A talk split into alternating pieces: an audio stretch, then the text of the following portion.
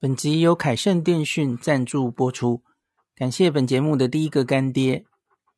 如果你要去日本，在烦恼上网的问题，你的手机是十一 iPhone 十一以上的 iPhone，恭喜你，你可以使用去日本上网新趋势的 eSIM 虚拟 SIM 卡，没有实体卡，下单之后收到 email 的 QR code 就完成交易了。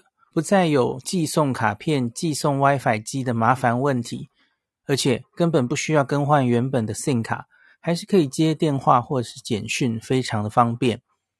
凯盛电讯是日本自助旅游中毒者长期的老伙伴，之前曾经推出 AU 分享器吃到饱，多年之前非常受到大家的欢迎，因此这张凯盛的 eSIM 卡也是走 AU，也就是 KDDI 的漫游。那透过 Podcast 的前面的连结，点进去，零四 B 的读者可以直接九折。如果没有，请手动输入万年优惠代码 L I N S H I B I 零四 B。凯盛的 e 游卡有三天、五天、八天的选择，或是三十天用一定容量的选择，请大家参考网页。那 eSIM 详细的说明或是其他的上网方式，请见部落格文章连结。大家好，我是林思碧孔医师。今天是十一月二十九号，星期二。我刚刚从这个关西赏红叶回来，哈，呃，我足足去了六天五夜。那前一集我已经跟大家讲，这个其实这是我有一点临时起意要去的，哈，因为原本没有打算要去，可是就是看到脸书上越来越多很多人都冲去了嘛，哈，我的同温层，然后都说关西现在就正红啊。那我这一段时间，就是老婆回去之后，原本的我们的一些工作都安排在尽量有老婆在的时候。大家知道，老婆在我们的部落格里是很重要的角色，哦，就是美食的专家、购物的专家。她走了，我就诶就没有人理我了。就这阵子稍微比较没有事情，那我就有一个空档，我就在犹豫，我到底要不要自己冲关系，哈。那后来我。我觉得义无反顾，一定要冲。我也觉得完全没有后悔冲这一趟，因为呢，今年我觉得真的是千载难逢的机会啊！游客真的没有这么多啊！大家知道日本十月才开嘛，那现在当然游客恢复了一部分，可是那远远还没有之前多。所以今今年不管是我相信大家你在身边听到，或是你自己去过京都。赏红叶，那个真的是人山人海，很恐怖啊！我八年前去过一次，后来这八年不敢再去第二次，因为我被那个人潮吓到了。这就有一点像我们多年前吃过竹地寿司大，然后可是很想再去，可是都不敢去，因为人太多了。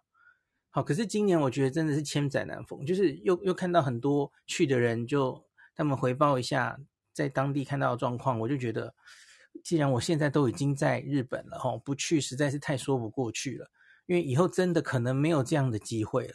你想想看，明年后年，旅客只会越来越多嘛，怎么可能会越来越少呢？哦，所以好吧，我就去吧。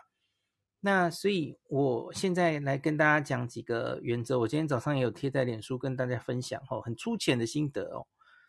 那在 Podcast 的前面的连接有一篇是我多年前整理，那是我第一次去。赏红叶之前，哈，我参考了很多这个专家们，哈，因为大家知道有很多布洛克是对京都非常的痴迷，然后非常的在行的，哈。其实他们早就有非常多的心得都在网络上，哈。那所以我当年去的时候也有参加参参考这些前辈的心得哦。那现在我自己也其实也只有两次，然后完全不敢称专家，只是就是。我以我粗浅的这个赏红叶的经验跟大家分享一下，可以注意的心得哈，注意的事情哦。那第一个哈，呃，大家可能心里呃以前一直有一个印象说，京都车站呐、啊，京都车站会有那种每天都贴出来的红叶情报，然后他告诉你所有的京都红叶的名所，其实樱花也一样嘛哈，他告诉你他现在是呃是不是见晴，就是最漂亮的时候。是不是已经落叶了？哦，见顷大概已经几分了？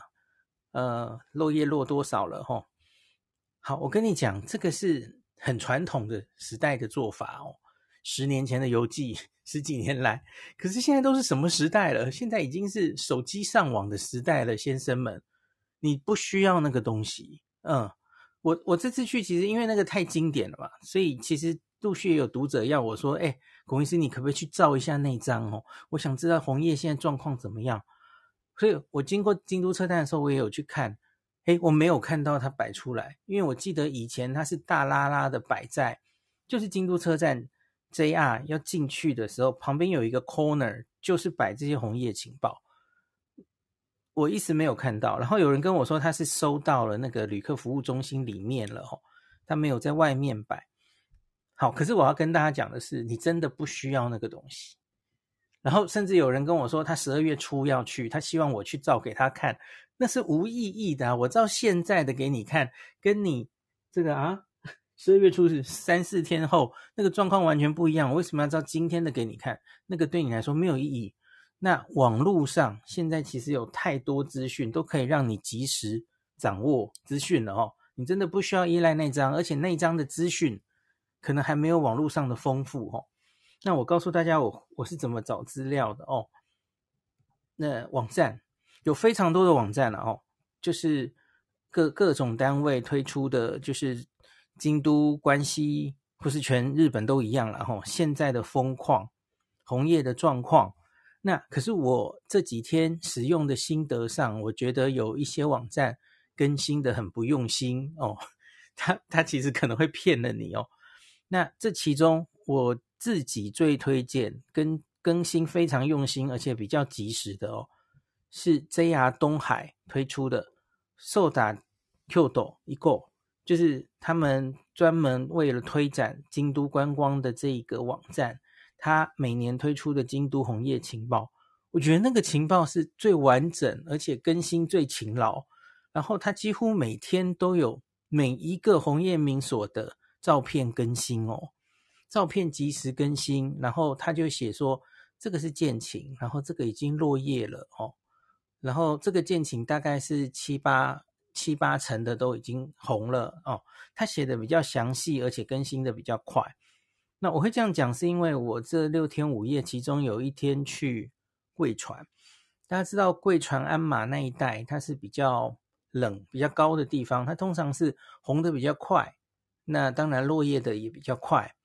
那可是我其实就有点疑惑，我看了很多网站啊，在我去的那一天，但还都一直写贵船。是见晴，红红的，红彤彤的，全京都全部都见晴，这样没有任何区别哦。同样是见晴两个字，其实这里面藏了很多学问呐哦。有不同的见晴，有些见晴已经持续了好久了，那势必那个颜色已经不漂亮，已经开始掉了，一定是这样的嘛。那结果我就看全部的网站，大概就只有。也许还有我没看到的啦哈，可是这个 JR 东海的网站其实就是最准确的哦，他就直接写他已经开始落叶了。那别人都还写见晴哦，那我自己实际去看，因因为这个贵船鞍马它其实在十一月初就开始红了，它怎么可能撑那么久嘛哈？所以我实际去看，我因为贵船鞍马我没有去过，所以我我也想去一些我没去过的地方了哈。那的确啊，我就看到了很多落叶啊，状态的确很不好。只以红叶来说，我去的那天其实已经不需要去贵船鞍马了吼。那那这个你你假如看别的网页资讯哦，又没照片，它就见晴两个字，那你就会被他骗了嘛。OK，好，这个是网页的部分。那另外呢，除了这一些官方或者各单位推出的资料，其实你还可以找一个东西哈，就是现在的 SNS 社群。媒体这么发达哦，你在日本人爱用的 Twitter 或是 IG 上哦，那你去搜寻关键字，那 IG 好像可以找地方，然后看地方有大家传的相关的照片哦，你可以很轻易的找到，就在前一两天哦，去那里的人他在 Twitter 在 IG 上面发了当地的照片，所以你可以非常简单的找到一堆。那是太准了哦！大家从不同的角度看到他拍到的照片，哎，你觉得这个红叶的状态，你也觉得还可以接受，那你就去，这这个很简单，这是现在社群媒体现在才能办到的事哦。十几年前是没有这种东西可以用的哦。好，所以这是我建议大家两个方式哦。Google 应该也可以了哈，因为 Google 景点，Google 也是可以传心得跟传照片的嘛哦。所以你找 Google，然后特别找这两天上传的，也是有类似的效果哦。那只是因为日本人爱用的是 Twitter 跟 IG 嘛哦，你可能可以看到更多东西。好，那另外有一个赏红叶的心得，这个跟赏樱其实也类似哈。我觉得天气非常非常的重要，而且是没有阳光、没有蓝天的话，还只是有阳光还不不一定行哦。有阳光可是云很多，其实也是不好看哦。那没有了阳光跟蓝天哦，缺一不可。红叶啊。它就是非常的失色，即使你全部都是红彤彤的也一样啊！吼，现场看或是照相都都一样。这个跟樱花也蛮像的，我好像跟大家讲过，我觉得樱花也是这样啊，在阳光蓝天衬托之下的樱花，就是真的很漂亮哦。那你有红叶，呃，你有蓝天跟阳光的话，即使你已经有点掉了，红叶有点掉了，或是樱花有点落了。它其实都有弥补的效果，呵呵，就是只要有红那个蓝天天气好，真的照的就很漂亮，光线够这样子哦。那所以我，我自己这几天是很依赖要看这个天气预报的网站，那看哪一天是天气好，哪一段时间是天气好，我会看到那种细到每一小时的天气预报，然后来决定我这一天的行程哦。那大家知道。冬这个秋天这个时候，十一月的京都啊，大概四点多就天黑了哦。那太阳其实过了中午之后，大概就很快的速度在下降，光线是越来越不不好。所以你假如要非常在乎在光线最好的时候拍拍到红叶，呃，时间其实一天中的时间大概就只有中间那几小时哦，非常短哦。呃，有人说早起哦，可是早起不一定好，因为早起的时候阳光很斜嘛哦，大概八点九点的时候阳光非常斜，那其实就是类似快要下山的时候那一段时间，光线不一定是最好的哦。那大概就是只有十点到十二点这一段时间，其实光太阳光是最好的，所以我会建议大家天气最好的那一天哦，十点到十二点你要排你最在乎、最重要、最喜欢的景点，这个是最好的哦。然后再开始走下午的景点。那所以，呃，你到了关西之后哦，你就看天气预报，然后决定哪几天是好天，大概可以走室外行程，要追红叶。那最重要、最好的天气要给最好的你，你最期待的地方哦。那另外是天气预报网站也有非常多嘛哦。那我自己这几天用的，我觉得最准的哈，因为我也遇到我被骗的哈，有人骗我这个天气预报网站骗我，今天一整天都是阴天哦，可是事实上明明有几个小时有阳光，它它就没有办法报那么准确哦。我自己觉得我用起来最得心应手，而且它也最准确的哦，是 Tenki，T T E N K I 打 J P 哈，就是那个。嗯，我也讲不到日日本气象协会它的官方网站哦，你就可以 Google Tenki，然后你要 Google Kyoto 哦，它就会跑出来。那你可以去特别点出来，它是有那种每小时的 天气预报哦，很准哦，是什么时候还是多云，然后什么时候会放晴哦，什么时候会开始下雨，然后气温，你知道今天要怎么穿衣服哦，这都可以从这个天气网站看到。那另外一提的是，最近很多人在问我，哎，京都现在关西现在天气怎么样？哦，晚上会不会很冷？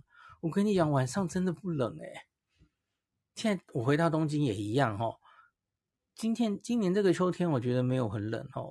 晚上的时候，我在外面哦，穿一个薄外套就好。甚至我有时候因为看夜莺，走路走得比较急吼，那出了满头满身的汗。然后我根本连外套都穿不住哈，觉得好好热哦。所以今年是这样的一个秋天哦。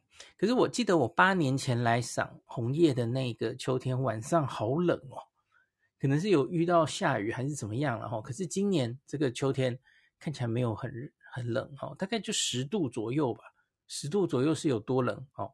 那是很舒服的，走在外面有风，然后不会冷的那种温度哦，就非常适合赏夜风，我觉得。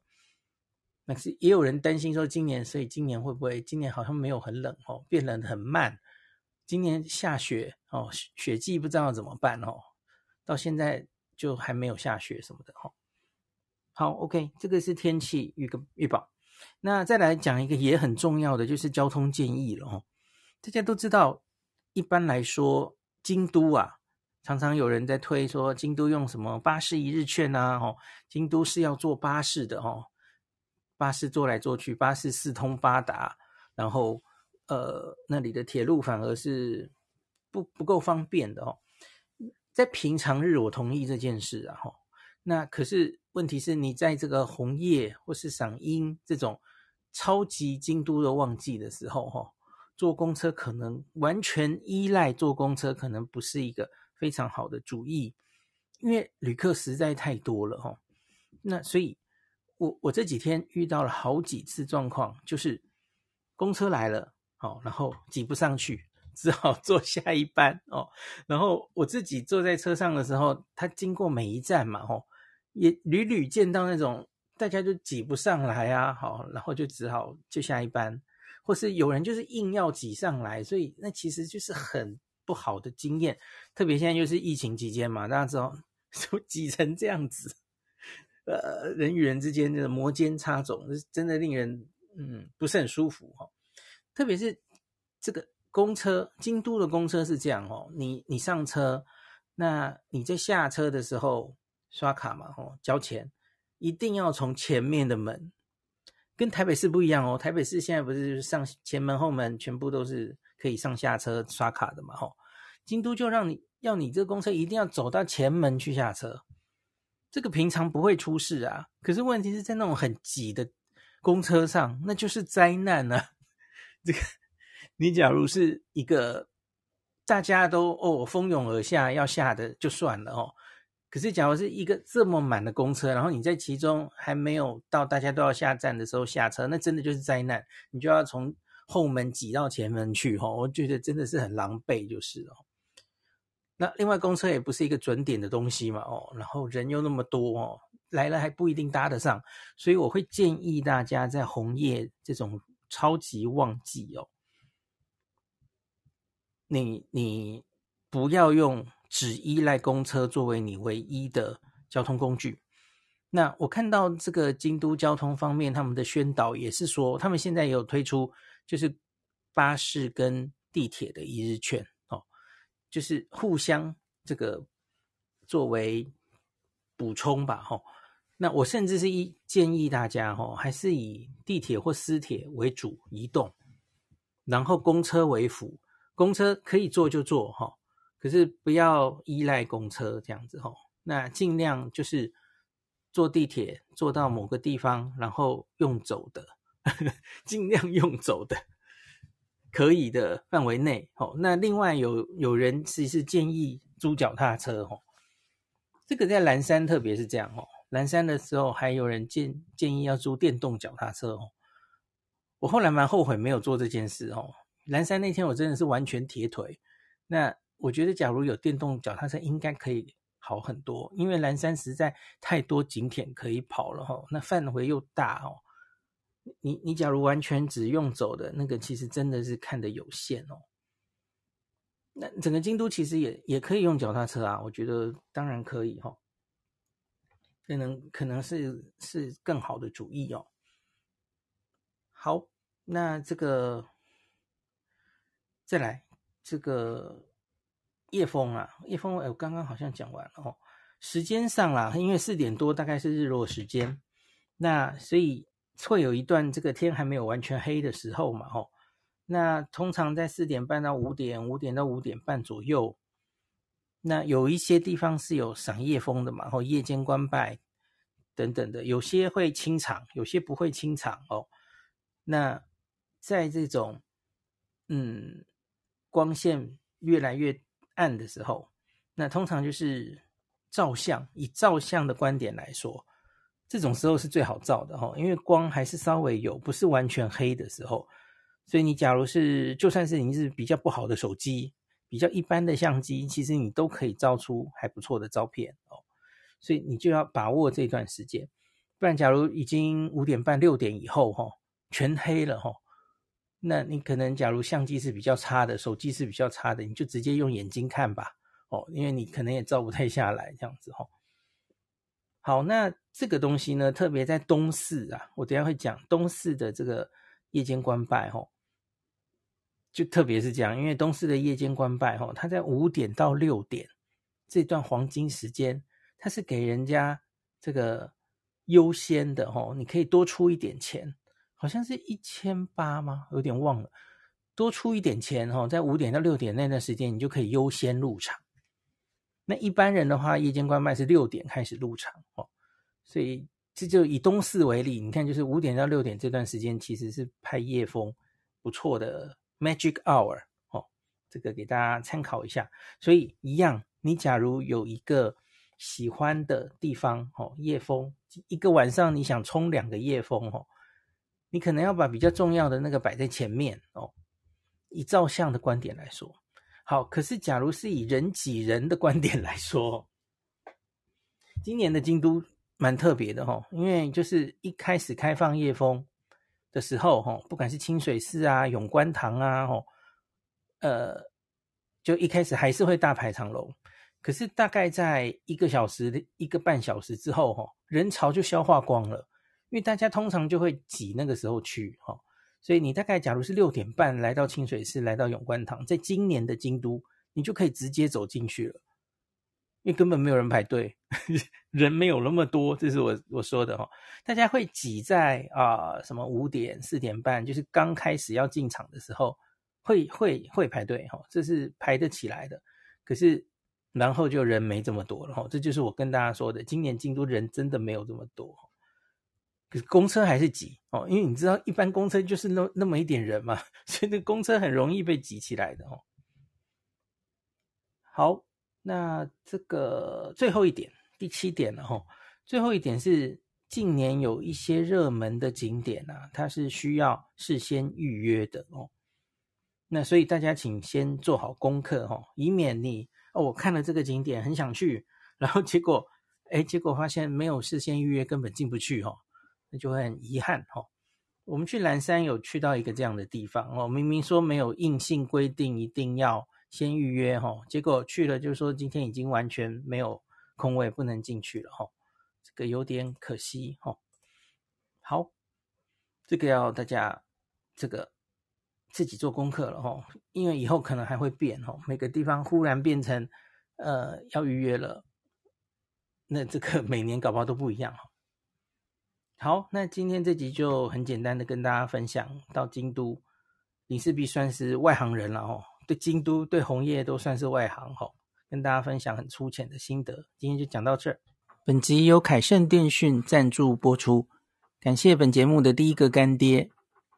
如果你要去日本，在烦恼上网的问题，你的手机是十一 iPhone 十一以上的 iPhone，恭喜你，你可以使用。去日本上网新趋势的 eSIM 虚拟 SIM 卡，没有实体卡，下单之后收到 email 的 QR code 就完成交易了，不再有寄送卡片、寄送 WiFi 机的麻烦问题，而且根本不需要更换原本的 SIM 卡，还是可以接电话或者是简讯，非常的方便。凯盛电讯是日本自助旅游中毒者长期的老伙伴，之前曾经推出。AU 分享器吃到饱，多年之前非常受到大家的欢迎，因此这张凯盛的 eSIM 卡也是走 AU，也就是 KDDI 的漫游。那透过 Podcast 的前面的连接点进去，林氏璧的读者可以直接九折。如果没有，请手动输入万年优惠代码 LINSHIBI 林氏璧。凯盛的 e 游卡有三天、五天、八天的选择。或是三十天用一定容量的选择，请大家参考网页。